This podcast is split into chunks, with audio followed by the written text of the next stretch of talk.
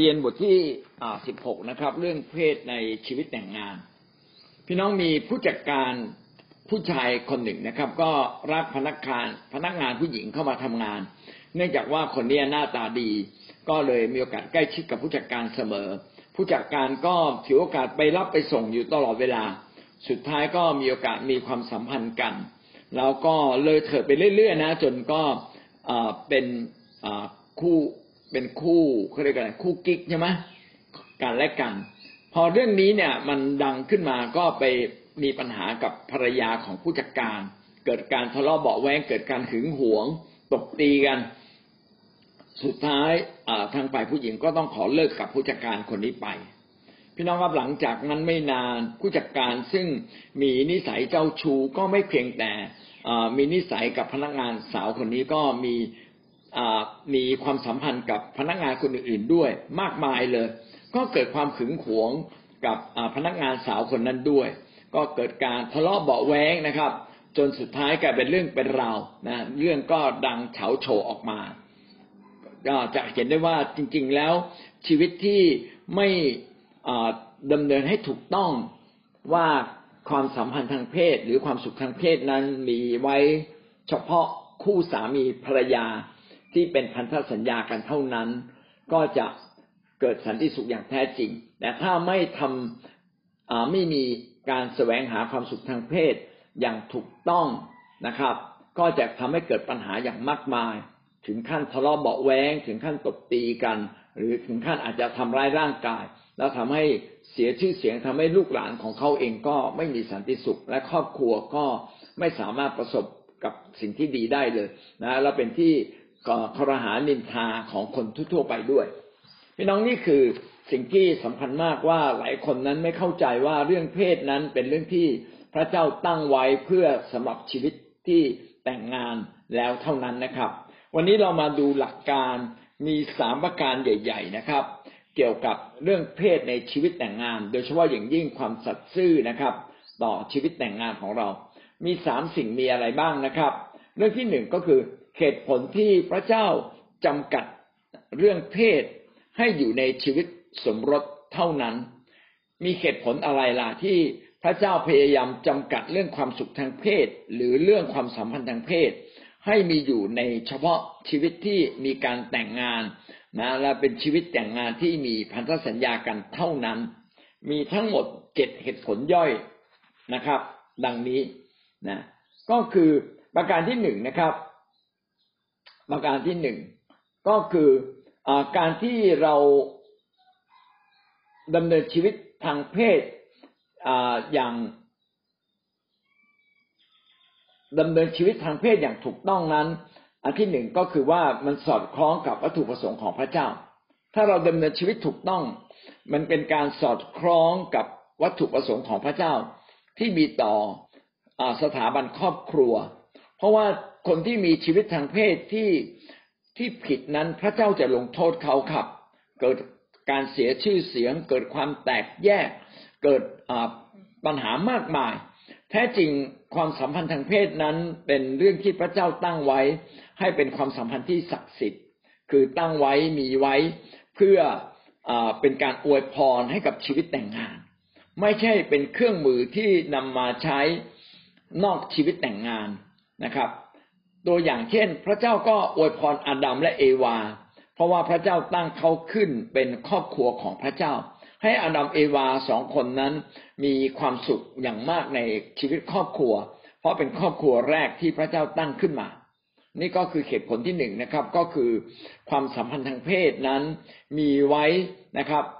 เพื่อชีวิตแต่งงานสอดคล้องกับวัตถุประสงค์ของพระเจ้า ประการต่อมา ข้อสองย่อยนะครับ เรื่องเพศนั้นเป็นเรื่องที่มีคุณค่าสูงส่ง พระเจ้าทรงโปรดให้เรื่องเพศนั้นเป็นเรื่องที่มีคุณค่าสูงส่ง ไม่ใช่เป็นเรื่องที่มีราคาต่ำๆนะครับ หรือมีคุณค่าต่ำๆแต่มีคุณค่าสูงส่ง มีราคาสูง เพราะว่าเป็นการเป็นการใช้ชีวิตนะครับ ถ้าสมมติว่าเราดำเนินชีวิตผิดเนี่ย ดำเนินชีวิตทางเพศผิดก็เป็นการใช้ชีวิตต่ำกว่าจุดประสงค์ของพระเจ้านะพระเจ้าอยากให้ความสุขทางเพศ หรือความสัมพันธ์ทางเพศนั้นจำกัดไว้เฉพาะคนที่แต่งงานกันอย่างถูกต้องเท่านั้น ถ้าเราใช้ในชีวิตแต่งงานคุณค่าของทางเพศก็เพิ่มขึ้นนะเพิ่มขึ้นอย่างมากเลย เพราะเป็นสิ่งที่สะท้อนความหมายที่แท้จริงนะของชีวิตแต่งงาน นั้นดังนั้นความสัมพันธ์ทางเพศเนี่ยจึงเป็นเรื่องที่สะท้อนความสัมพันธ์ระหว่างร่างกายต่อร่างกาย ซึ่งเป็นเรื่องเฉพาะที่พระเจ้าบอกว่าความสัมพันธ์ระหว่างร่างกายต่อร่างกายของชายและหญิง เป็นสิ่งที่สูงส่ง เป็นสิ่งที่มีคุณค่า อย่าทำให้กลายเป็นสิ่งที่ไร้ค่า หรือเป็นสิ่งที่คนจำนวนมากดูถูกเหยียดหยามประการที่สามนะครับ ความสัมพันธ์ทางเพศที่ถูกต้องนั้น จะเป็นตัวแทนนะครับ เป็นตัวแทนความสัมพันธ์อันถาวร เฉพาะคู่สมรส คือความสัมพันธ์ทางเพศที่ถูกต้องเนี่ย เป็นเครื่องหมายกันแล้วกัน เป็นเครื่องหมายของความสัมพันธ์ถาวร เฉพาะคู่สมรส แต่มันจะเป็นตราบาปสำหรับความสัมพันธ์นะที่อยู่นอกสมรส ดังนั้นอยากให้ความสัมพันธ์ทางเพศที่ถูกต้องเนี่ย อย่าให้เป็นตราบาปแต่เป็นเครื่องหมายแห่งความสัมพันธ์ที่ถูกต้องถาวร ความสัมพันธ์ทางเพศเนี่ยเป็นเหมือนตัวแทนเฉพาะของคนสองคนนะครับ ที่ตั้งใจจะผูกพันกัน และก็ขอให้ความสัมพันธ์นี้เป็นความสัมพันธ์ที่ถูกยกขึ้นสูงนะครับ ดังนั้นความสัมพันธ์ทางเพศจึงเป็นความสัมพันธ์ที่ควรจะถูกยกขึ้นสูง และเป็นตัวแทนของความสัมพันธ์ในชีวิตคู่สมรสที่ดีเลิศต่อมาอันที่สี่นะครับ จะนำมาสู่เสรีภาพของคู่แต่งงาน จะนำมาสู่เสรีภาพของความเป็นสามีภรรยา การมีความสัมพันธ์ทางเพศอย่างถูกต้องนะครับ จะนำมาซึ่งความมีเสรีภาพในชีวิตแต่งงาน คือเราไม่ต้องกลัวว่าคนอื่นจะรู้ ถ้าเราแต่งงานกันแล้วมีความสัมพันธ์ทางเพศกัน คนอื่นจะรู้ก็ก็ไม่มีปัญหา ก็เป็นที่น่าชื่นชมเป็นสิ่งที่น่าดีใจ แต่ถ้าหากว่าเราใช้ความสุขทางเพศเนี่ย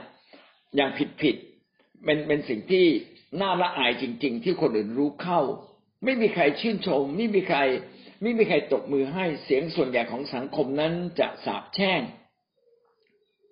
และคนที่มีความสัมสัมพันธ์ทางเพศผิดๆแบบเนี้ยต้องเก็บเป็นความลับ เพราะกลัวว่าคนอื่นจะรู้ เพราะฉะนั้นจึงเป็นสิ่งที่ไม่มีความสุขนะเป็นการแอบหาความสุข ไม่ใช่ความสุขที่แท้จริงนะครับ เป็นการแอบหาความสุข แล้วถ้าเรามีความสุขแบบนี้ทางเฉพาะร่างกาย แต่จิตใจและจิตวิญญาณไม่ได้มีความสุขด้วย สุดท้ายมันก็จะกลายเป็นเรื่องความสุขชั่วคราวนะกลายเป็นเรื่องการแสวงหาความสุขเก็บเกี่ยวระหว่างกันและกัน จะเกิดความขึงหวง จะเกิดความปวดปวดเร้าใจ แล้วสุดท้ายก็จะกลายเป็นความเบื่อหน่ายเรื่องเพศจะกลายเป็นเรื่องความเบื่อหน่าย เพราะว่าเป็นเรื่องความสุขทางฝ่ายร่างกาย และเมื่อวันหนึ่งร่างกายไม่สามารถอำนวยให้ เช่นอีกคนหนึ่งอายุมากขึ้น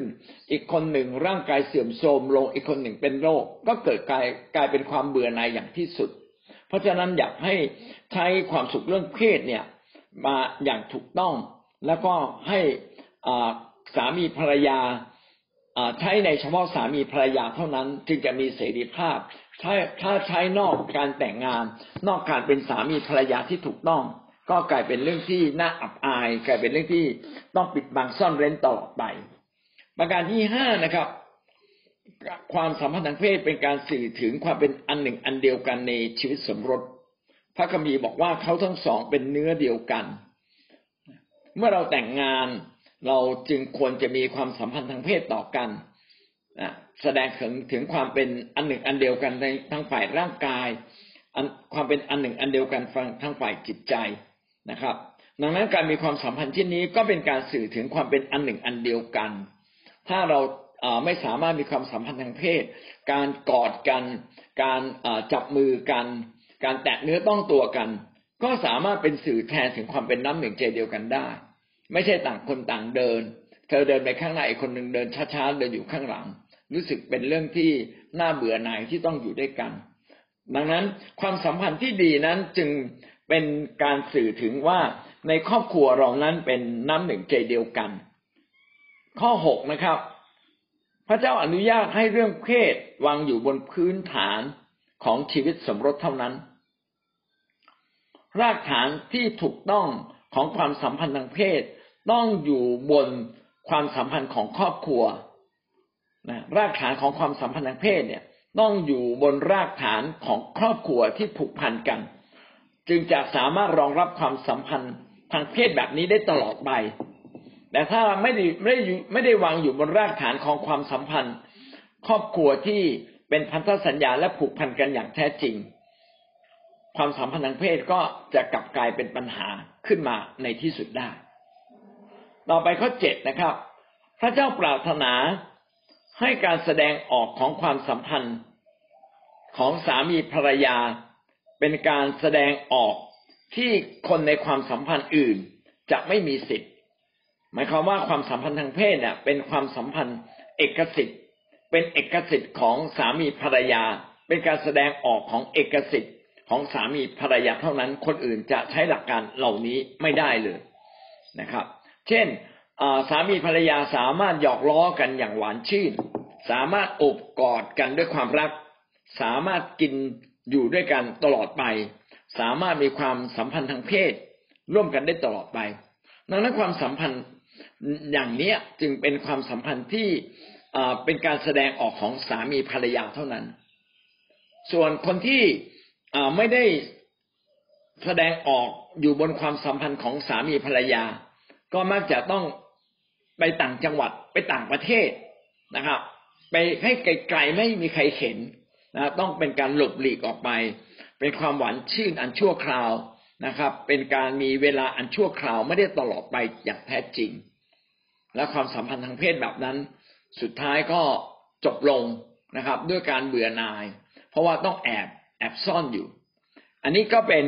อันดับแรกนะครับว่าผลของเรื่องเพศต่อชีวิตสมรสนะครับ ต้องอให้สอดคล้องกับวัตถุประสงค์ของพระเจ้า ต้องเป็นสิ่งที่ถูกยกขึ้นสูงให้มีคุณค่าสูงสุด ต้องเป็นเครื่องหมายและตัวแทน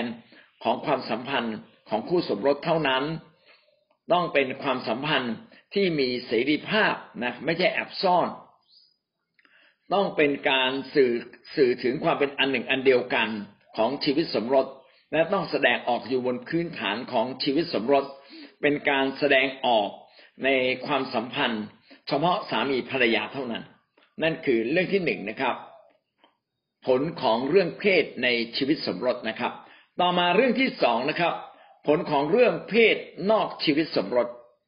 ผลของเรื่องเพศนอกชีวิตสมรสก็เป็นการตรงกันข้ามกันเลยนะเป็นอย่างไรบ้างนะครับ อันที่หนึ่งนะครับสองจุดหนึ่งจะทำให้เกิดอุปสรรคในความสัมพันธ์อื่น ๆ คือหมายความว่าเราจะมีเขาสองคนจะมีความสัมพันธ์เฉพาะ เรื่องร่างกาย แต่จะเป็นอุปสรรคในความสัมพันธ์อื่น ๆ เพราะว่าชีวิตที่มีความสุขนั้น ไม่ใช่เป็นความสัมพันธ์เฉพาะเรื่องเพศ เฉพาะร่างกาย มันต้องเป็นเรื่องการเอาอกเอาใจ เป็นเรื่องการพูดคุย เป็นเรื่องจิตใจด้วยนะมันจึงไม่ใช่มีความสุขทางด้านเพศอย่างเดียวความสุขทางด้านเพศเนี่ยไม่สามารถทดแทนความสุขทางด้านจิตใจในเรื่องเรื่องอื่น ๆ เรื่องอื่นๆ เช่นเรื่องความเข้าใจกัน ความเข็นอกเข็นใจกัน ซึ่งสิ่งเหล่านี้มีคุณค่าไม่น้อยกว่าความสุขทางเพศเลยและความสัมพันธ์เหล่านี้ก็เกิดขึ้นไม่ได้ เพราะว่าถูกจำกัดเนี่ยต้องมาแอบ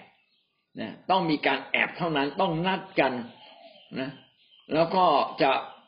พูดถึงความรักที่มีต่อกันก็ต้องแอบอะ ต้องลักลอบนะ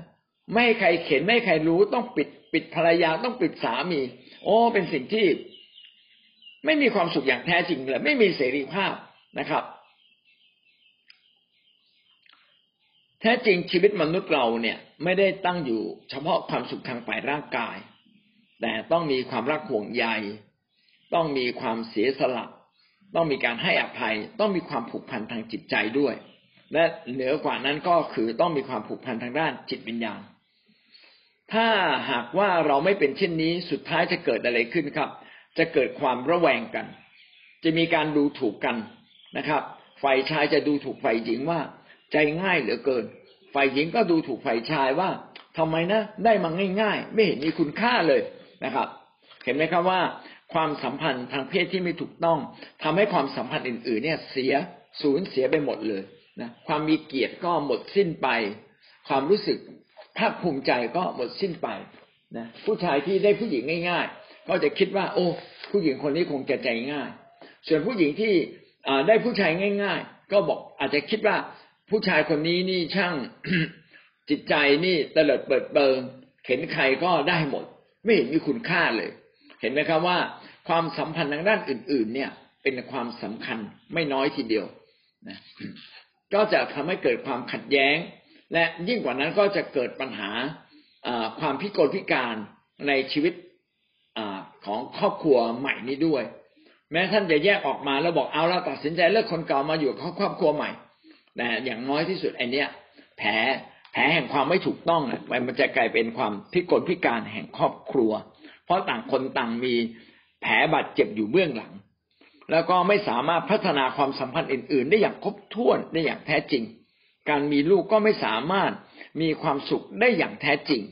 นะครับ เราไม่สามารถเข้าร่วมกับคนอื่นได้นะต้องหยุดการพัฒนาไปเพราะเหตุผลบางสิ่งบางอย่าง เนี่ย นี่ก็เป็นเรื่องที่สำคัญ แต่หากสมมุติว่าเราเป็นคริสเตียนที่จำเป็นต้องเลิกกับคนหนึ่งแล้วมาอยู่กับอีกคนหนึ่ง พี่น้องต้องขอพระเจ้าชำระความคิด ให้เราหมดจดจริง ๆ และขอให้สิ่งบาดเจ็บในอดีต จะไม่มาถึงเรานะครับ ขอพระเจ้าตัดสัมพันธ์เหล่านี้ออกไปและขอพระเจ้าได้ทรงโปรดให้เราเมื่อต้องจำเป็นต้องอยู่กับคนใหม่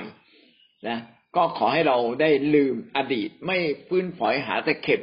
ไม่เอาอดีตของเขาขึ้นมาพูดนะครับ โดยเฉพาะอย่างยิ่งสามีเก่าของเขาภรรยาเก่าของเขาเนี่ยต้องไม่พูดถึงเลยนะก็จบกันไปนะอย่าให้มีรอยร้าวในสิ่งเหล่านี้นะนั่นก็คือ เป็นสิ่งที่เราต้องทำนะครับสองจุดสองนะครับ ผลของเรื่องเพศชีวิตนอกสมรสก็ยังมีประการที่สองนะครับ ก็คือการมีความสัมพันธ์ทางเพศก่อนแต่งงาน บอกอะไรบางอย่างที่ไม่ไม่ใช่เป็นความสัตย์จริง มันบอกอะไรบางอย่าง ถ้าเรามีความสัมพันธ์ทางเพศก่อนแต่งงานหรือนอกสมรส มันบอกถึงความเห็นแก่ตัวครับ การที่เรามีความสัมพันธ์ทางเพศนอกสมรส หรือว่าก่อนแต่งงานมันบอกถึงความเห็นแก่ตัว มันบ่งบอกถึงความโกหกหลอกลวง มันบอกถึงการที่เราบังคับตัวเองไม่ได้นะมันจึงเป็นความรักที่ค่อนไปทางจอมปลอมมากกว่าเป็นความรักที่แท้จริง ส่วนใหญ่ก็ต้องใช้เวลาหลายปีทีเดียวนะครับ จึงจะแก้ไขความสัมพันธ์ในครอบครัว ไม่เช่นนั้น ถ้าเราไม่แก้ไขความสัมพันธ์ที่ถูกต้อง มีความจริงใจกลับมาสู่ความรักนั้นครอบครัวแต่งงานนั้นก็จะกลายเหมือนกับกลายเป็นเหมือนกับนรกน้อยๆนะครับ 2.3ทำให้เกิดความตึงเครียดทั้งสองฝ่าย ถ้าเป็นชีวิตนอกสมรสหรือชีวิตก่อนแต่งงานนะครับ หรือเป็นการสรุปก็คือเป็นการชู้สาวกันนะครับ ก็จะทำให้เกิดความตึงเครียดของทั้งสองฝ่าย จะเห็นว่าจะมีความกระทบกระทั่งกันอยู่เรื่อย ๆ กินแหนงแครงใจ มีความระแวง มีความทุกข์ใจนะครับ ว่าเขาทำแบบนี้กับเราได้เขาจะทำกับคนอื่นไหมไม่มีความมั่นใจนะขาดความสุขที่แท้จริงมีแต่ความเครียด แล้วก็ขาดเวลาที่จะมาปรับความสัมพันธ์กันด้วย เพราะต้องแอบเวลาต้องแอบมาหากันพอแอบมาหากัน มีเวลาก็ไม่มีโอกาสได้คุยกันอย่างเต็มที่ หรือปรับความสัมพันธ์อย่างเต็มที่นะ ก็เลยกลายเป็นกลายเป็นเรื่องเฉพาะหาความสุขทางเพศ เลยเถิดไปอีก ก็เลยทำให้เกิดความเครียดของทั้งสองฝ่ายนะครับ สิ่งที่สี่ย่อยสองจุดสี่นะครับ ไม่มีอะไรเป็นหลักประกัน ที่จะทำให้แน่ใจว่าคู่สมรสนั้นจะยั่งยืนกับเราและไม่เห็นแก่ตัว แน่นอนถ้าเขาสามารถสัมพันธ์ผิดๆกับเราได้ ก็ไม่ใช่สิ่งที่ยั่งยืนนะครับ เขาก็มาแบบง่าย ๆได้ ก็ไปแบบง่าย ๆได้เหมือนกัน ชีวิตสมรสหรือชีวิตแห่งความรักนั้นต้องเป็นชีวิตที่ยืนอยู่บนความมั่นคง ต้องอยู่บนอยู่บนรากฐานที่มั่นคง ถ้าไม่อยู่บนรากฐานที่มั่นคง จะเป็นความเจ็บปวดในความสัมพันธ์ครับ ต่อไปสองจุดห้านำมาซึ่งการล่อลวงความคิด และทำให้หลงไป แน่นอนการที่เรามีความสัมพันธ์ทางเพศที่ผิดนั้น เราจะถูกล่อลวงทางความคิดอย่างรุนแรงนะเป็นเหมือนการเสพติดที่ทำให้ถูกทำให้หลงไป เห็นดีเป็นชอบนะครับ เห็นกงจักเป็นดอกบัว เห็นครอบครัวที่เรามีอยู่นั้น กลายเป็นศัตรู แต่เห็นคนนอกสมรสที่เรามีความสัมพันธ์ทางเพศด้วยกลับกลายเป็นสิ่งที่ดีนะเห็นลูกของเรากลายเป็น ลูกที่เลวร้ายขัดขวางเรานะแล้วเราก็จะไม่ใส่ใจต่อครอบครัวเดิมนะทำให้เราเนี่ยหลงหลงทิศผิดทางไปนะซึ่งบาปเช่นนี้เนี่ย พระเจ้าให้ความร้ายแรงเหมือนกับบาปแห่งการไหว้รูปเคารพบาปแห่งการไหว้รูปเคารพก็เป็นแบบเดียวกันกับบาปทางเพศนะครับ ก็คือหลงละเลงไปเลย และสิ่งนี้ซาตานเองก็ปิดบังตาเรา ซาตานชอบมากที่สุด เพราะเป็นช่องทางที่สามารถทำลายชีวิตของเราได้อย่างง่ายๆ โดยเฉพาะสามารถทำลายชีวิตฝ่ายจิตวิญญาณ ถ้าเราต้องการมีชีวิตฝ่ายจิตวิญญาณที่ถูกต้อง พี่น้องก็ต้องออกจากการล่อลวงเหล่านี้ แม้ว่าเราอาจจะผิดพลาดไปหลงไปประการใดก็ต้องหันกลับ เพราะการหันกลับก็ดีกว่าการจมอยู่กับความหลงละเลงเหล่านั้น 2.6 เป็นอุปสรรค ในชีวิตหลังการสมรสที่ขาดความพึงพอใจในเรื่องเพศ เนื่องจากว่าเราได้ความสุขทางเพศก่อนสมรส เวลาสมรสแล้วจริง ๆ ก็ไม่รู้สึกภาคภูมิใจนะครับ ไม่รู้สึกว่ามันมีอะไรใหม่ เพราะว่ามันเป็นของเก่าที่เคยแอบกินมาแล้วนะครับ ก็จะเกิดความเบื่อหน่ายนะ ความคิดแบบนี้ก็จะไปทำให้เขาไปหาความสุขทางเพศแบบ ที่มันแปลกใหม่ ที่มันแปลกประหลาด ก็คืออยากจะมีความสุขทางเพศกับคนอื่น ๆนะครับ เพราะว่าความไม่ซื่อสัตย์ที่ฝังรากลึกอยู่เบื้องหลังทำให้ความพึงพอใจทางเพศไม่สามารถตอบสนองได้ ได้อย่างเต็มที่ อยากจะหาสิ่งใหม่ ๆ อยู่เรื่อยนะครับ บางครั้งก็เลยเกิดออกไปถึงความพิสดารความผิดเพศคือคือไปมีความสัมพันธ์กับพวกเพศเดียวกันนะหรือไปหาความตื่นเต้น นะกับสัตว์อย่างเงี้ยเป็นต้น แสดงว่าการการดำเนินชีวิตผิดทางเพศเนี่ย เป็นสิ่งที่มาซาตานจะพาเราออกไปนะฮะไม่รู้จักพอ ไม่รู้ไม่รู้จักพึงความพึงพอใจทางเพศนะครับ ได้แล้วก็อยากจะได้สิ่งแปลกประหลาดยิ่งกว่านี้นะครับทำให้มนุษย์เหล่านั้นก็หลุดออกจากทางแห่งความชอบธรรมได้อย่างง่ายๆ 2.7 นะครับ เป็นพันธนาการฝ่ายวิญญาณ ทั้งความคิดฝ่ายทั้งเป็นพันธนาการทั้งความคิด พันธนาการทั้งฝ่ายอารมณ์ คือแล้วก็พันธนาการทั้งฝ่ายจิตวิญญาณ เห็นไหมเห็นไหมครับว่าเราจะถูกมารซาตานผูกเอาไว้ แล้วอารมณ์ของเราก็จะหมกมุ่นอยู่กับเรื่องเหล่านี้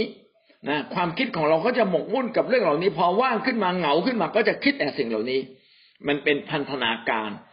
นะทำให้เรานั้นไม่สามารถดำเนินชีวิตอย่างมีเสรีภาพ แท้จริงเราออกจากบาปแล้ว เราควรจะมีเสรีภาพในการดำเนินชีวิตกับพระคริสต์แต่เราออกจากบาปแล้วเราก็ยังไปติดอยู่ในบาปเรื่องเพศ ก็ทำให้เราถูกผูกมัดอยู่นะครับ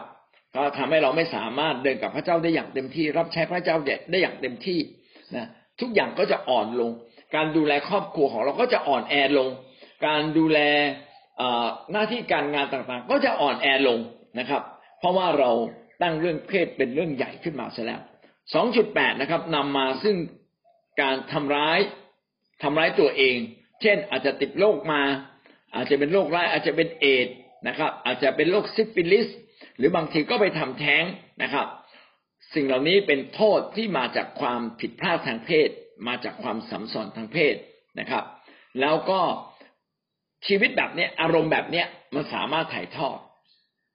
มันจะถ่ายทอดไปยังลูก ถ่ายทอดไปยังคนเคียงข้างเรานะไม่เพียงแต่ติดโรคแบบมนุษย์นะครับ ไม่ใช่ติดโรคแบบทางร่างกาย มันจะเป็นติดโรคทางจิตใจนะเราเขาก็จะเป็นตัวแพร่โรคนะโรคแห่งการไม่ไม่ซื่อสัตย์ทางเพศอ่าโรคจิตแห่งความสัมสอนนะโรคฝ่ายจิตใจ แห่งความไม่ซื่อสัตย์ต่อครอบครัว และพี่น้องรู้ไหมว่าประเทศไทยเราถูกครอบงำในเรื่องนี้จริง ๆ นะเป็นสิ่งหนึ่งที่เราต้องอธิษฐานเผื่อผูกมัดปลดปล่อยในเรื่องนี้ออกไป ประการที่สามนะครับ หลักการที่ผิดของโลกในเรื่องเพศ มีหลักการอะไรบ้างในโลกที่ผิดนะครับ อันที่หนึ่งมองเรื่องเพศเป็นเรื่องสกปรกแท้จริงแล้วพระเจ้าให้เรื่องเพศเข้ามาในชีวิตมนุษย์ ถ้าพระเจ้า ให้มนุษย์มีเรื่องเพศ เรื่องเพศต้องเป็นเรื่องดี แต่ที่ผิด เพราะว่าเราไปใช้ผิด ที่ผิด เพราะว่าเราเนี่ยไปใช้ความสุขทางเรื่องเพศในชีวิตนอกสมรสหรือเป็นชีวิตก่อนสมรสประการที่สองนะครับ บางคนมองไม่เพียงแต่มองว่าเพศเป็นเรื่องสกปรกมองว่าเป็นเรื่องน่าละอาย แต่ในพระคัมภีร์ในประสมการบทที่สองข้อยี่สิบสี่ถึงข้อยี่สิบห้า ไม่ได้บอกว่าเพศเป็นเรื่องน่าละอายกำลังบอกว่าเพศนั้นเป็นเรื่องปกติธรรมดา สามีทั้งสองเปลือยกายและไม่อายกันเห็นไหมครับว่า มันไม่ใช่เรื่องน่าละอายเลยสำหรับคนที่แต่งงานนะคนที่ไม่ได้แต่งงาน ไม่ใช่มีการสมรสแบบผูกพันด้วยพันธสัญญา จะเกิดความละอาย ผู้หญิงก็อายผู้ชาย เพราะว่าไปแอบมา ผู้ชายก็อายผู้หญิง เพราะไปลักลอบนะครับ พี่น้องสิ่งเหล่านี้ทำให้เราเกิดความอาย ความผิดทำให้เกิดความละอายนะความผิดทำให้เราเกิดการปิดซ่อน ไม่อยากให้อีกฝ่ายหนึ่งรู้ พยายามปิดบาปให้นานที่สุดเท่าที่จะนานได้ ก็เป็นลักษณะของคนบาปนะครับ เหมือนอาดัมเอวาพอทำผิดปั๊บก็ไปหลบอยู่ในสวน ไม่อยากจะเผชิญหน้าพระเจ้า คนที่ทำผิดเรื่องเพศก็จะเป็นคนที่หลบหลบซ่อนซ่อนปิดอยู่นะครับ ปิดอยู่ตลอดเวลา มีความอายเมื่อความบาปเข้ามาในชีวิต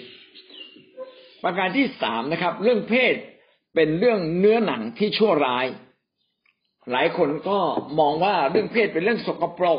มองว่าเรื่องเพศเป็นเรื่องน่าละอาย มองว่าเรื่องเพศเป็นเรื่องเนื้อหนังที่ชั่วร้าย พี่น้องครับ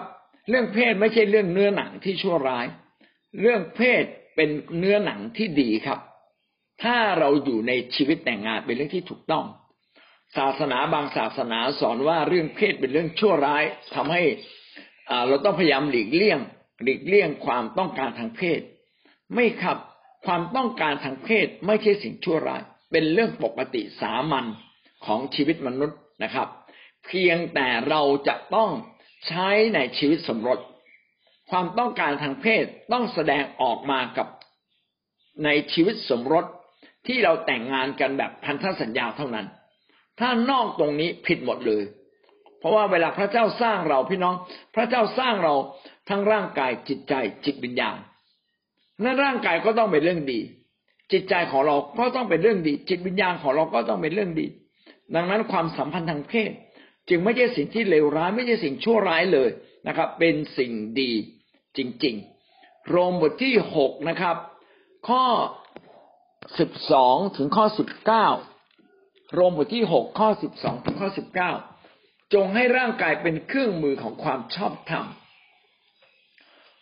ผมจะอ่านให้ท่านฟังนะครับ โรมบทที่หกข้อ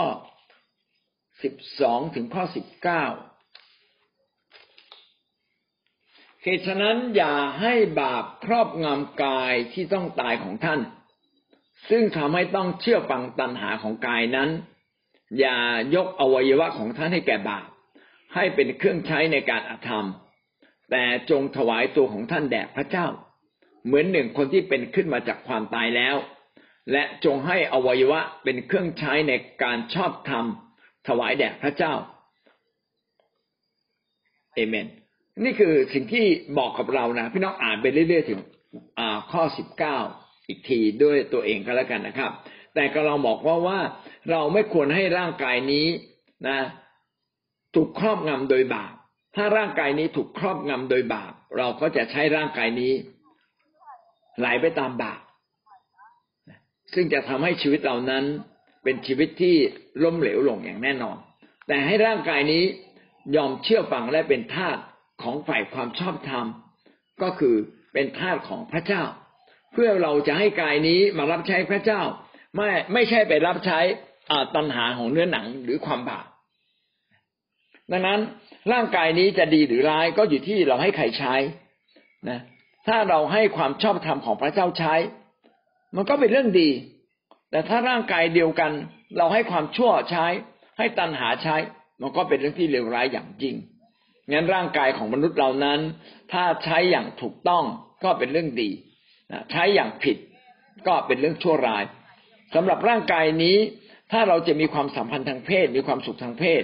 จงมีความสุขทางเพศ อยู่กับคู่สามีภรรยาที่เราแต่งงานด้วยเท่านั้นนะครับ ข้อที่สี่นะครับ เรื่องเพศอ่าเป็นมีไว้สำหรับการมีลูกหลานเท่านั้น ความคิดนี้ก็ไม่ถูกต้องนะครับ โอ้แต่งงานเพื่อจะมีลูกหลานอย่างเดียวไม่ไม่ใช่นะครับ การแต่งงาน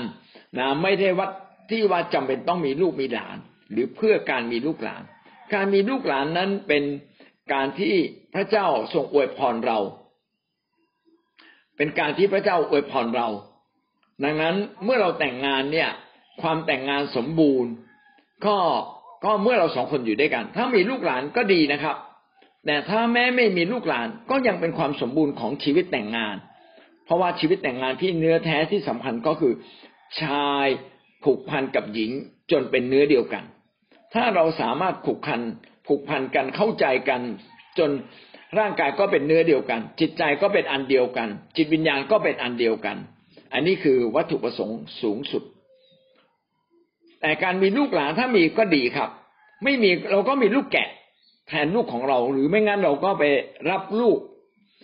รับเด็กกำพร้านะมาเป็นลูกหลานของเรา นะเปิดสถานรับเลี้ยงเด็กกำพร้าเลย แล้วก็ดูแลลูกหลานเราอย่างดี ก็อย่ารับเยอะเกินไป เพราะว่าเกรงว่าจะไม่สามารถดูแลจิตใจของเด็กๆนั้นได้อย่างดี การดูแลจิตใจเด็กๆอย่างดีอย่างถูกต้องไม่ตามใจเด็กนะครับ แต่ตั้งใจสอนเขาอย่างดีพี่น้องครับก็จะทำให้เด็กเขาเติบโตขึ้นมาอยู่ในทางของพระเจ้านั้นดังนั้นการมีลูกหลานเป็นส่วนประกอบของครอบครัว ไม่ได้ทำให้ครอบครัวสมบูรณ์อย่างแท้จริงนะครับ ครอบครัวสมบูรณ์อย่างแท้จริงนั้นวัดที่การเป็นเนื้อเดียวกันในร่างกายจิตใจจิตวิญญาณเป็นหลักสำคัญที่สุด การมีลูกหลานนั้นก็เป็นองค์ประกอบหนึ่งที่พระเจ้าอยากให้มีเพื่อจะได้สืบเผ่าพันธุ์ ดังนั้นใครแต่งงานแล้วบอกโอ้การแต่งงานก็เพื่อจะมีลูกมีหลานอย่างเดียว อันนี้อันนี้ไม่ใช่ไม่ถูกต้องนะครับ การมีลูกมีหลานนั้นเป็นพระพรที่มาจากพระเจ้า เป็นผลลัพธ์อีกทีหนึ่งข้อที่ห้านะครับ เรื่องเพศกลายเป็นความกระหาย เหมือนกับการกระหายอื่น ๆ เลยจึงต้องพยายามอ่าก็เรียกพยายามเลยจึงต้องเป็นการพยายามที่จะตอบสนอง เหมือนกับคนหิวข้าวใช่ไหมหิวข้าวโอ้ไม่ได้หรอกหิวต้องกินต้องกินพี่น้องเรื่องความต้องการทางเพศ ไม่ใช่เหมือนเรื่องการหิวข้าวที่ต้องกิน ความต้องการทางเพศเป็นสิ่งที่สามารถควบคุมได้นะครับ แม้เราไม่ตอบสนองความการความต้องการทางเพศ พี่น้องเราไม่ตายครับ เราไม่ตาย แต่ไม่หิวข้าวเนี่ย มีสิทธิ์ตายนะ แต่ไม่ไม่เราไม่ตอบสนองความต้องการทางเพศ เป็นสิ่งที่ไม่ตาย เห็นไหมมันมีความแตกต่างกัน ดังนั้นอย่ามองว่าความต้องการทางเพศ เป็นสิ่งที่ต้องตอบสนองให้มากที่สุด ก็เลยบอกว่าถ้าไม่มีภรรยาก็ต้องไปหาคนอื่นออย่างเงี้ย หรือภรรยาให้ความสุขกับเราไม่ได้ต้องหาอีกคนหนึ่ง ผมคิดว่าเป็นสิ่งที่ไม่ถูกต้องนะครับ ถ้าภรรยาไม่พร้อมหรือภรรยาที่มีสามีไม่พร้อม พี่น้องเราก็ควรที่จะไม่พาตัวเราเข้าสู่การทดลองใจ เราก็ไม่ควรจะไปดูหนังประเภทอย่างนี้ นะครับ แล้วก็ขอพระเจ้าชำระใจเราเปลี่ยนใจความรู้สึกลึกๆนะอย่าปล่อยไปตามเนื้อหนัง ยิ่งปล่อยไปตามเนื้อหนังความความความต้องการทางเพศก็ยิ่งเติบโตเขาจึงห้ามไงห้ามเด็กวัยรุ่น ดูหนังพวกนี้นะครับ แล้วก็แม้ห้ามกระทั่งแม้สามีภรรยา ถ้าไม่ต้องดูได้ก็ดีนะครับ เพราะอะไรครับ เพราะว่าจะทำให้เลยเถิดเป็นนึกถึงหญิงอื่น ผู้หญิงก็จะไม่นึกถึงชายอื่น นะคือหมายความว่าความต้องการทางเพศมันควรจะมีขอบเขตในความถูกต้อง ถ้ามันเลยเถิดนี้ออกไป มันจะทำให้เราออกนอกทางพระเจ้าไปได้ งั้นเราจึงต้องพยายามควบคุมสิ่งแวดล้อมนี้ และควบคุมใจเรานะการที่เราจะมองเรื่องมองผู้ชายจะมองผู้หญิงสวยได้ไหมได้ แต่อย่ามองนาน มองนานมันจะเลยเถิดนะครับ เออมองนานจะเลยเถิดหรือผู้ชายอะ มองผู้หญิงมองอ่าผู้หญิงมองผู้ชายแบบนี้ได้ไหมได้นะมองเออคนนี้น่ารัก คนนี้หล่อคนนี้ดี พี่น้องมองแค่นั้นก็พอแล้ว ถ้ามองเลยเถิดเกิดนี้ไปนะใจมันเตลิดเลย เตลิดไปเรื่องหลงรักเขาละอันนี้พอเราหลงรักปั๊บมันดึงกลับมายากนะเราจะไม่สามารถควบคุมเนื้อหนังของเรา แต่ถ้าเราอยู่ในพระวิญญาณเราก็จะควบคุมเนื้อหนังเราได้ดี ดังนั้นการควบคุม สิ่งแวดล้อมที่เหมาะสมเป็นสิ่งที่ดีงั้นชายจึงไม่ถอดเสื้อนะครับ เดินไปเดินมานะครับ บอกโอ้ผู้ชายถอดเสื้อไม่เป็นไรไม่ไม่ดีอะผู้ชายถอดเสื้อผู้หญิงถอดเสื้อก็ไม่ดี ผู้หญิงนุ่มน้อยห่มน้อยก็ไม่ดีนะเป็นการล่อลวงนะใส่เสื้อผ้ารัดรูปก็ไม่ดี มันทำให้เชิญชวนไปปลุกเร้าความความต้องการทางเพศขึ้นมาอย่างไม่จำเป็นเนี่ยเราจึงต้องใส่เสื้อผ้าให้มันดูดี ให้มันดูมิดชิดไม่ปล่อยเนื้อปล่อยตัวไม่ปล่อยนะ เปิดเปิดไลายเปิดนู่นเปิดนี่ ถ้าจะมีก็นู่นแหละ ไปอยู่ในงานงานพิเศษของเขานะครับ ถ้าไม่ใช่งานพิเศษอย่าไปนะ ถ้าเราไปแล้วก็ต้องควบคุมความรู้สึกของเรานะครับ มองแล้วก็ต้องรู้สึกหยุดมองได้ละพอละไม่เอาละนะถ้ามองไกลกว่านี้เกรงว่าความคิดชั่วมันจะจับเราเข้าไปนะครับ สิ่งที่หกนะครับ ความรู้สึกรักจะต้องลงเอยเรื่องเพศเสมอ อันนี้เป็นความคิดที่ผิดนะครับ พอรักแล้วก็ต้องมีความสัมพันธ์ทางเพศ อันนี้ไม่จำเป็นนะครับ ความสัมพันธ์ทางเพศควรจะยกไว้ขึ้นสูง เขาจะบอกว่าศักดิ์สิทธิ์ ความสัมพันธ์ทางเพศต้องเป็นเรื่องที่ศักดิ์สิทธิ์ มีไว้เพื่ออะไรครับ มีไว้ได้ในชีวิตแต่งงาน ไว้มีความสุขสูงสุด ไว้ในชีวิตแต่งงานต้องรอคอยต้องอดทน แม้เป็นคู่รักกันแล้ว ก็จะไม่ได้เสียกันนะรอคอยวันนั้นนะครับ อดทน ถ้าเราอดทนเรื่องเพศได้ พี่น้องจะอดทนต่อบาปได้เยอะเลย แต่ถ้าเราอดทนเรื่องเพศไม่ได้ เราจะอดทนต่อบาปในเรื่องอื่น ๆ ก็ยากจริงๆ ดังนั้นความรู้สึกรักไม่จำเป็นต้องลงเอยเรื่องเพศเสมอไปนะครับเช่นลูกจะกอดพ่อด้วยความรักก็ไม่ได้หมายความว่า ลูกอยากมีความสัมพันธ์ทางเพศนะครับ หรือว่าพ่อแม่กอดลูกก็ไม่ได้หมายความว่า ลูกนั้นเราอยากมีความสัมพันธ์ทางเพศกับเขา เช่นเดียวกันในโบสถ์บางทีเรากอดกันเล็กน้อยนะครับ ก็ไม่ได้หมายความว่าเราต้องการมีความสัมพันธ์ทางเพศกับเขา แต่เราต้องการมีความรักแสดงความรักที่บริสุทธิ์ต่อกัน ดังนั้นเราจึงต้องแยกนะครับ แยกระหว่างความรักที่บริสุทธิ์ กับความรักที่เป็นไปแบบตันหาต้องแยกจากกัน แม้เรามีความรักทางรักในความรักแบบหนุ่มสาว ก็ไม่ได้หมายความว่าต้องจบลงด้วยการมีความสัมพันธ์ทางเพศ พี่น้องจบจบลงด้วยการจับมือด้วยการสบตานะครับ แล้วมีความสัมพันธ์ทางเพศได้เมื่อไหร่ เมื่อแต่งงานกันอย่างถูกต้องเท่านั้นเอเมนนะครับ งั้นโดยสรุปหลักการที่ผิดในโลก เช่นไม่มองก็คือมองเรื่องเพศเป็นเรื่องชั่วร้าย มองเรื่องเพศเป็นเรื่องน่าละอาย มองเรื่องเพศเป็นเนื้อหนังที่ชั่วร้ายนะครับ มองเรื่องเพศไว้สำหรับ มีลูกหลานเท่านั้น ซึ่งเป็นการแคบเกินไปนะครับ มองเรื่องเพศเป็นความกระหายต้องตอบสนองนะครับ มองเรื่องเพศว่าถ้ามีความรักก็ต้องลงเอยด้วยความสุขทางเพศเสมอ ซึ่งสิ่งนี้ก็เป็นสิ่งที่เลยเถิดจากหลักการพระเจ้าไป เอเมนนะครับ วันนี้เราได้เรียนเรื่องเพศในชีวิตแต่งงานเรื่องเรื่องที่สองพี่น้องได้เรียนรู้อะไรบ้างครับ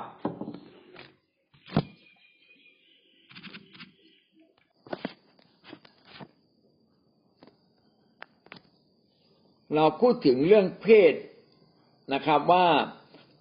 ผลของเรื่องเพศในชีวิตสมรส ก็คือว่าเป็นการสอดคล้องกับวัตถุประสงค์ของพระเจ้า ถ้าเรามีความสัมพันธ์ทางเพศ เฉพาะในชีวิตสมรส เพราะว่าเรื่องเพศนั้นเรื่องเพศนั้นเป็นเรื่องที่ศักดิ์สิทธิ์นะครับ เป็นสิ่งที่พระเจ้าอวยพรในชีวิตแต่งงานเท่านั้น ประเด็นที่ข้อสองย่อยก็คือเป็นเรื่องเพศเป็นเรื่องที่มีคุณค่าสูงสุด ไม่ใช่เรื่องราคาถูก ประการต่อมาก็คือเรื่องเพศนั้นเป็นตัวแทนความสัมพันธ์เฉพาะคู่สมรสเท่านั้น เรื่องเพศนั้นทำให้ถ้าเราอยู่ในชีวิตแต่งงาน ก็จะเป็นเรื่องของเสรีภาพ อิสรภาพไม่ต้องกลัวใครเรื่องเพศเป็นเครื่องหมายที่แสดงความเป็นน้ำหนึ่งใจเดียวกันในชีวิตสมรส พระเจ้าอนุญาตให้ความสัมพันธ์ทางเพศนั้นอยู่ใน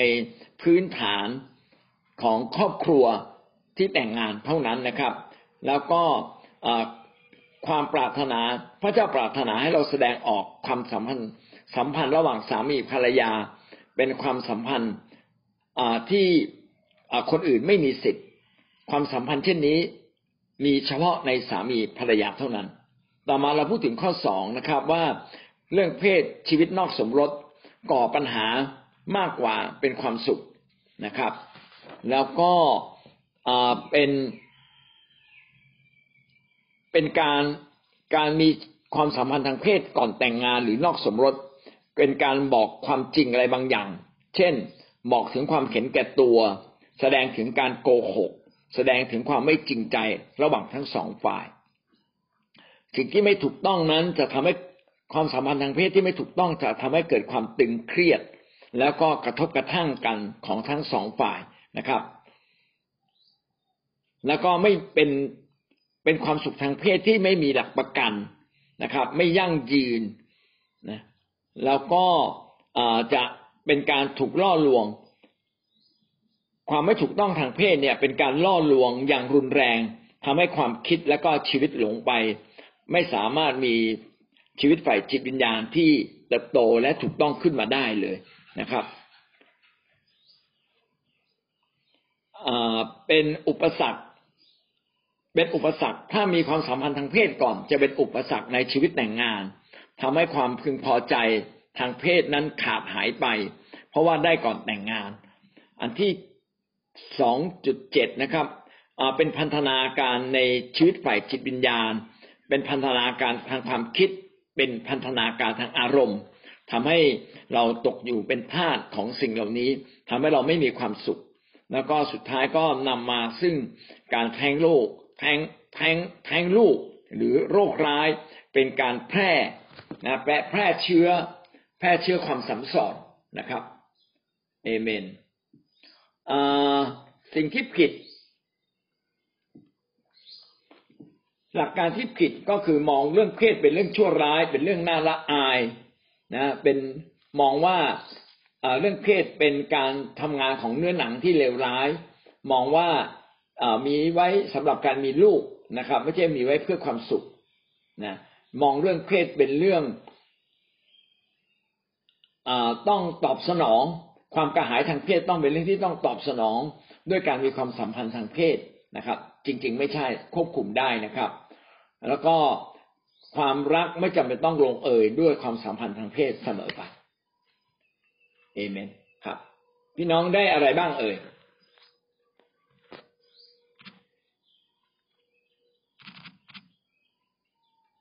เป็นเป็นคำถามที่ดีนะครับ การแต่งงานนี่หมายถึงอะไร เนื่องจากว่าพวกเราเนี่ยเคยอยู่ในศาสนาอื่น แล้วเรามาเชื่อพระเจ้าหลังการแต่งงาน เพราะฉะนั้น ต้องถือว่าการแต่งงานในอดีตนั้นเป็นการแต่งงานที่ถูกต้องครับ ไม่ว่าท่านจะแต่งงานแบบไหน อาจจะไปอยู่ด้วยกันมาก่อนหรืออะไรก็ตามนะไม่ว่าท่านจะ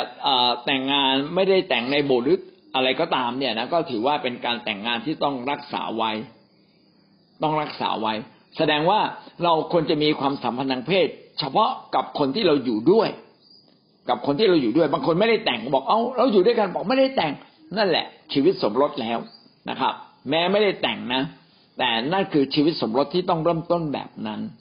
ก็ให้เรายอมรับชีวิตสมรสที่เราเริ่มต้น แม้จะไม่ถูกกับพระเจ้า แต่ก็ถือว่าถูกต้องที่สุดก็ก็ให้เรายอมรับนะครับ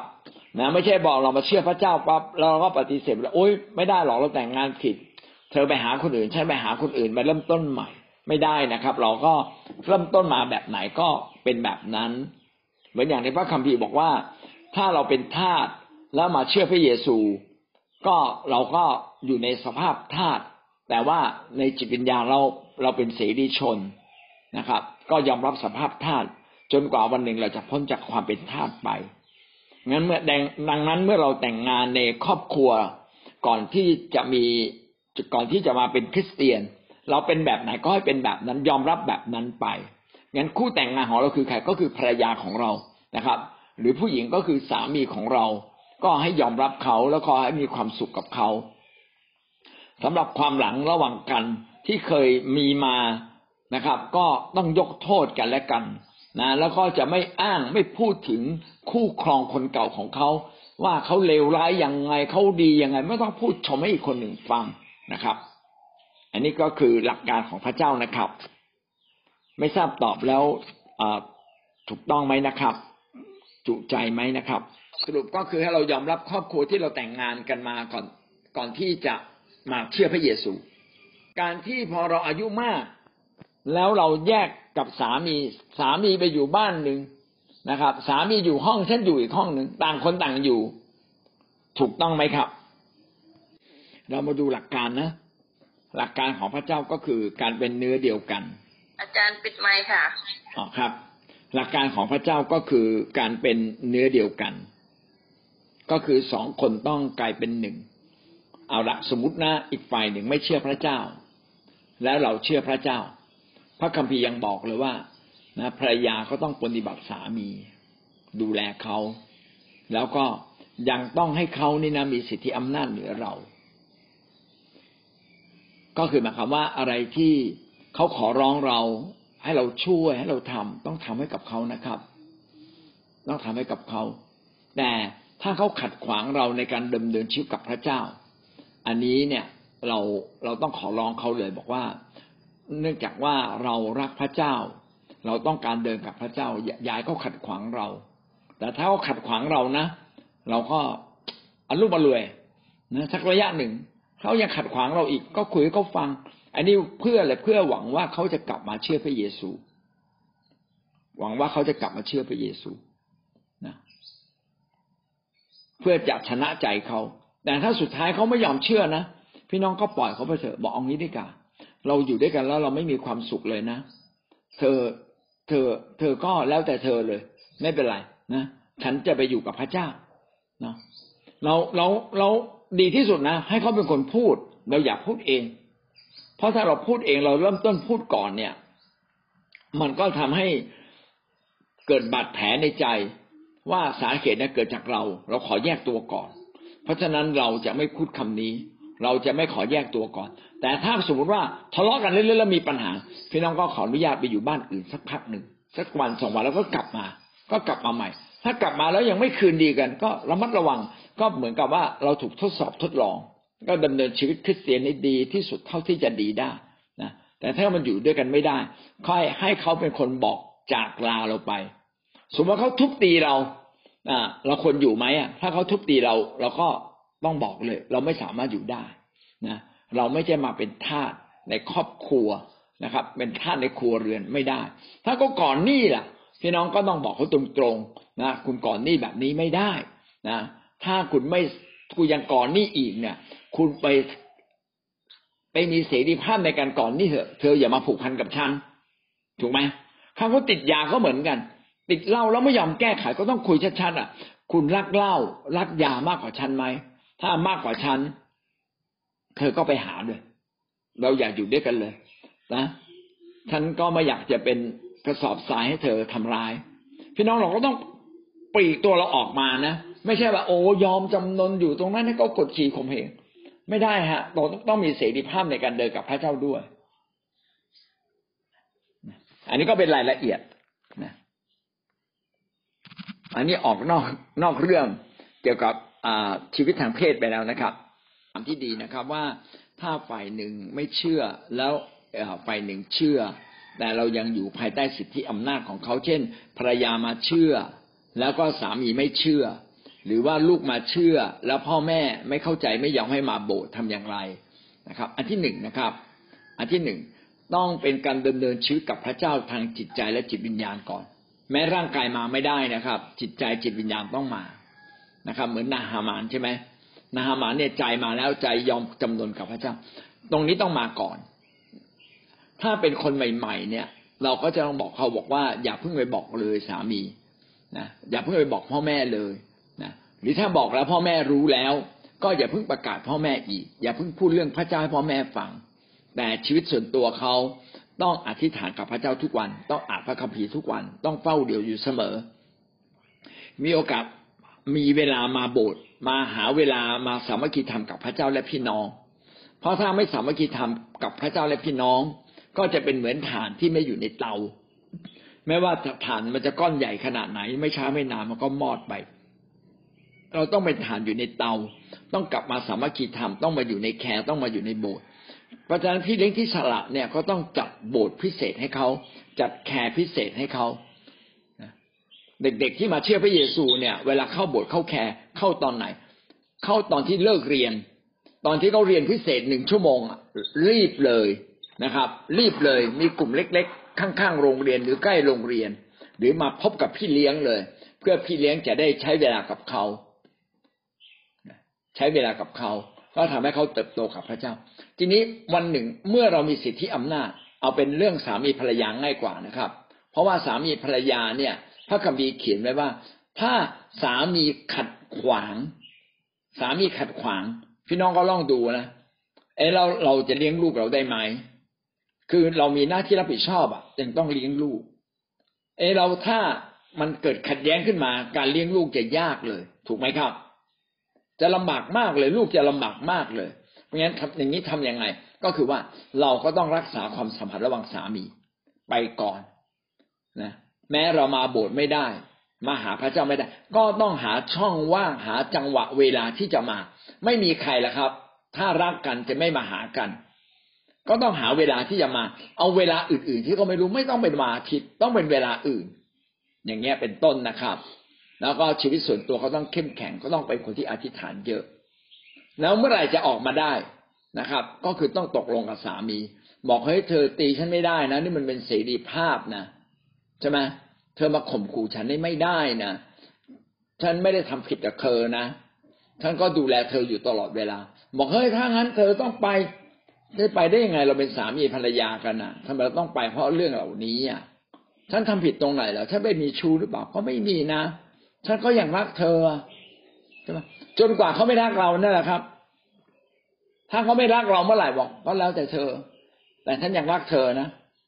พี่น้องถ้าเขาพูดว่าไม่รักเรา ก็ไม่ได้หมายความว่า โอ้ย จบเรียบร้อยเลยปาไปหย่ากันคำพูดอาจจะไม่ได้มาจากความจริงใจ ต้องรอเขาพูดอีกสักร้อยครั้งผมพูดตรงๆเลยนะจนกว่าเขาเนี่ยมองไม่เห็นความดีของเราแล้ว แล้วเขาแพ้ภัยตัวเองอยากไปจากเรา นั่นแหละ เธอไปเธอไปทำทางของเธอท่านมาทางของฉัน แต่ถ้าเขาตีเรานะรังแกเรานะ ไม่ได้ อันนี้ต้องขอแยกครอบครัว ไม่งั้นก็ต้องขอเขายุติก่อน เพราะว่ากฎหมายคุ้มครองเราในเรื่องนี้คุ้มครองสิทธิของสามีภรรยา อีกฝ่ายตีไม่ได้ เราจะอ้างว่าเราเอเป็นนับถือศาสนาอื่นก็ไม่ได้ เพราะฉันทำดีกับเธอทุกอย่างฉันปฏิบัติเธอยิ่งกว่าตอนที่ก่อนมาฉันมาเชื่อพระเยซูอีกเนี่ยเนาะก็คือหมายความว่าเราต้องทำดีจนถึงที่สุดพูดง่ายๆเลยนะครับ ไม่ว่าจะเป็นลูก ไม่ว่าจะเป็นลูกจ้าง ไม่ว่าจะเป็นคนที่อยู่ภายใต้สิทธิอำนาจใดๆเราต้องทำดีจนถึงที่สุดพิสูจน์ว่าเรามีพระเจ้าครับ ต้นต้นสนใจให้ให้ให้ลูกแกะ เผื่อเขาเหมือนกับเราต้องเชื่อว่า เอาเป็นว่าสักร้อยครั้งได้ไหมให้เขาผิดสักร้อยครั้งอะไรเงี้ย ซึ่งมันเป็นไปไม่ได้อยู่แล้ว ก็คือหมอว่าเราต้องรักษาความสัมพันธ์อย่างดีที่สุด ผมเล่าเรื่องหนึ่งให้ฟังนะครับ การยืนหยัดในการเชื่อพระเจ้าสุดท้ายทำให้พ่อแม่ทำให้สามีมาเชื่อ การยืนหยัดนะครับ ก็คืออมีเด็กคนหนึ่งมาเชื่อพระเยซู แล้วก็พ่อแม่รู้ก็ไม่พอใจ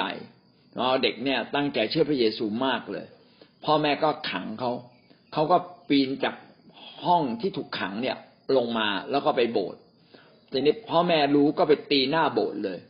เขาก็ยังตัดสินใจเดินกับพระเจ้าเหมือนเดิม เพียงแต่ว่าเขาไม่มาโบสถ์ละนะครับเขาแอบมาวันอื่น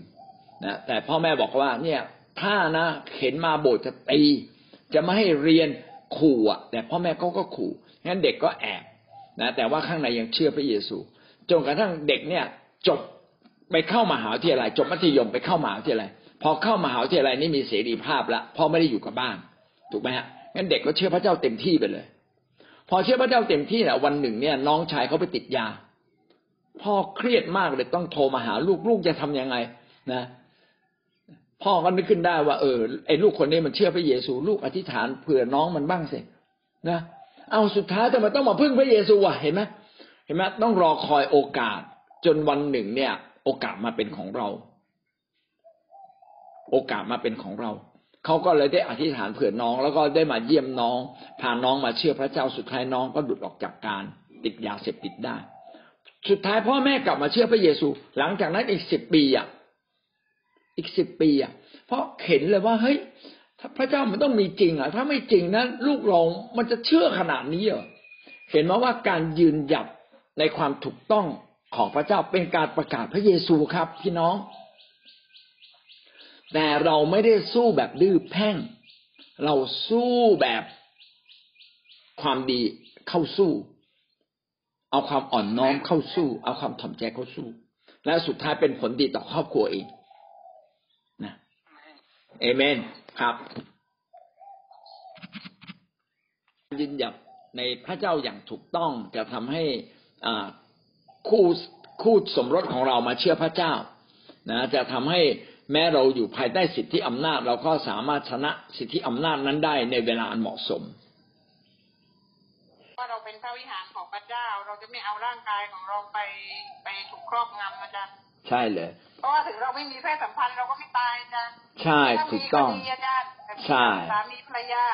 ครับนะเฉพาะมีกับสามีภรรยามีก็ดีค่ะครับ แต่ไม่มีก็ไม่ตายครับเพศเป็นสิ่งดีถูกต้องเลย พี่น้องสำคัญมากก็คืออย่าปล่อยเนื้อหนังของเรา เนื้อหนังเราเราควบคุมได้นะครับ ควบคุมได้นะอย่าปล่อยให้ความต้องการทางเพศมันโตมากมายนะครับ จนเราควบคุมมันไม่ได้ แล้วบางคนบอกอ่าถ้ามันโตไปแล้วทำยังไง โตไปแล้วเพราะอันที่หนึ่งสะท้อนว่าคุณน่ะไม่คุมมันนะครับนะเราไม่ควบคุมมันอาจารย์ไม่ได้ เปิดไงเอ้าใช่อามีพูดอาจารย์ได้ต้องควบคุมอารมณ์ทางเพศของเรา อย่าปล่อยเตลิดเปิดเปิงนะครับ เช่น ไปดูหนังโป๊นะ ไปดูภาพยนตร์โป๊ไปเอ่อไปฟังการละเล่นอะไรที่มันยั่วยวนชวนใจในสิ่งพวกนี้อะซึ่งมันเราไม่มีคู่ครองอยู่อะ มันก็จะลำบากมากเลย งั้นดีที่สุดนะควรจะออกจากสังคมนั้น เราไม่ควรจะไปผับคลับที่มันแบบ แสงสลัวสลัวนุ่งน้อยห่มน้อยรูปไล้รูปไล้กันถอดเสื้อผ้ากันไม่ควรไปเลยนะครับ ไปแล้วมันเสียตัวแน่นอนเลย ไปแล้วมันเสียผู้เสียคนนะครับ งั้นเราอะไม่ควรล่อลวงตัวเราเองอย่างเด็ดขาดนะครับ เราควบคุมได้อะไรควรไปไม่ควรไป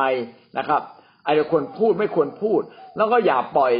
อย่าปล่อยปากเราอะ คือคือคำพูดเนี่ยสำคัญมากนะนะ คำพูดเราเนี่ยสำคัญมากโอ้โหเธอนี่น่ารักมากเลยนะพี่น้องขณะที่เราพูดคำนี้อะเรามีอารมณ์ไหมถ้ามีอารมณ์นี่ผิดเลยนะใช่ไหมมีอารมณ์ที่ผิดเลยเพราะฉะนั้นไม่พูดคำนี้ดีกว่าไปพูดคำอื่นงั้นแสดงว่าจิตใจลึกๆของเราอะ มันต้องถูกต้อง เออ อันนี้กลับมาเช่นบางคนอะอวยพรกันบอกว่าได้เงินเป็นแสนเป็นล้าน เจอกันก็อวยพรเป็นแสนเป็นล้านแสดงว่าความคิดชี้นำของคุณเนี่ย มันเป็นเรื่องเงิน มันไม่ถูก ความคิดชี้นำของเราต้องเป็นเรื่องพระเจ้า เช่นเดียวกันนะบอกว่าโอ้โหเนี่ยหล่อเหลือเกินเลยอยากมีแฟนแบบนี้ เอ้า นี่แสดงถึงความรู้สึกทางเพศที่มันผิดตั้งแต่ต้นเลยนะ เพราะความหล่อไม่ใช่หลักประกันแห่งความสุขของเรื่องชีวิตทางเพศเลย ผมบอกให้เลยนะ ไม่ใช่เลยนะ ความสวยงามนะในเรือนร่าง ก็ไม่ใช่พื้นฐานของความสุขทางเพศเลย มันมีบ้าง แต่มันไม่ใช่องค์ประกอบสำคัญ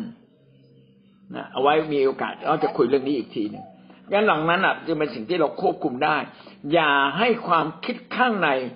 ผลักเราออกมาเป็นการกระทำเด็ดขาดถ้ามีนะขจัดความคิดนั้นเสียครับนะแล้วเรารู้ได้ยังไง สังเกตจากคำพูดนะสังเกตจากคำพูด เวลาอยู่ด้วยกันหลายๆคนน่ะ ชอบเป็นนัวเนียอยู่นั่นแหละนัวเนียกับไอ้คนนั้นอะอ้าวนี่คิดอะไรอยู่อะใช่ไหม หนึ่งชีวิตเราก็แต่งงานแล้วอะจะไปนัวเนียอะไรกันอะใช่ไหมไม่ได้ชีวิตเราแต่งงานแล้วอะยังคิดถึงเขาได้ยังไงไม่ใช่ ถ้าเราคิดถึงเขานะผิดเลย นะผิดเลย คิดถึงคนนั้นผิดละโอ้ยใจเราเพี้ยนแล้วว่ะนะกลับมาอธิษฐานดีกว่า ดังนั้นเนี่ย ก็อยากให้เรารู้เท่าทันความคิดของเราเท่าทันความคิดของเราแล้วอย่าอย่าปล่อยไปตามเนื้อหนัง พอรู้สึกตัวเราก็ดึงกลับมา รู้สึกตัวก็ดึงกลับมา ขอพระเจ้าช่วยเราที่เราจะดำเนินชีวิตนะ ทางเพศอย่างถูกต้องมีใช้ในชีวิตสมรสเท่านั้น อย่าไปใช้นอกที่ อย่าไปคิดนอกที่นะครับ ผิดหมดนะเอเมน ขอพระวิญญาณบริสุทธิ์ช่วยเรา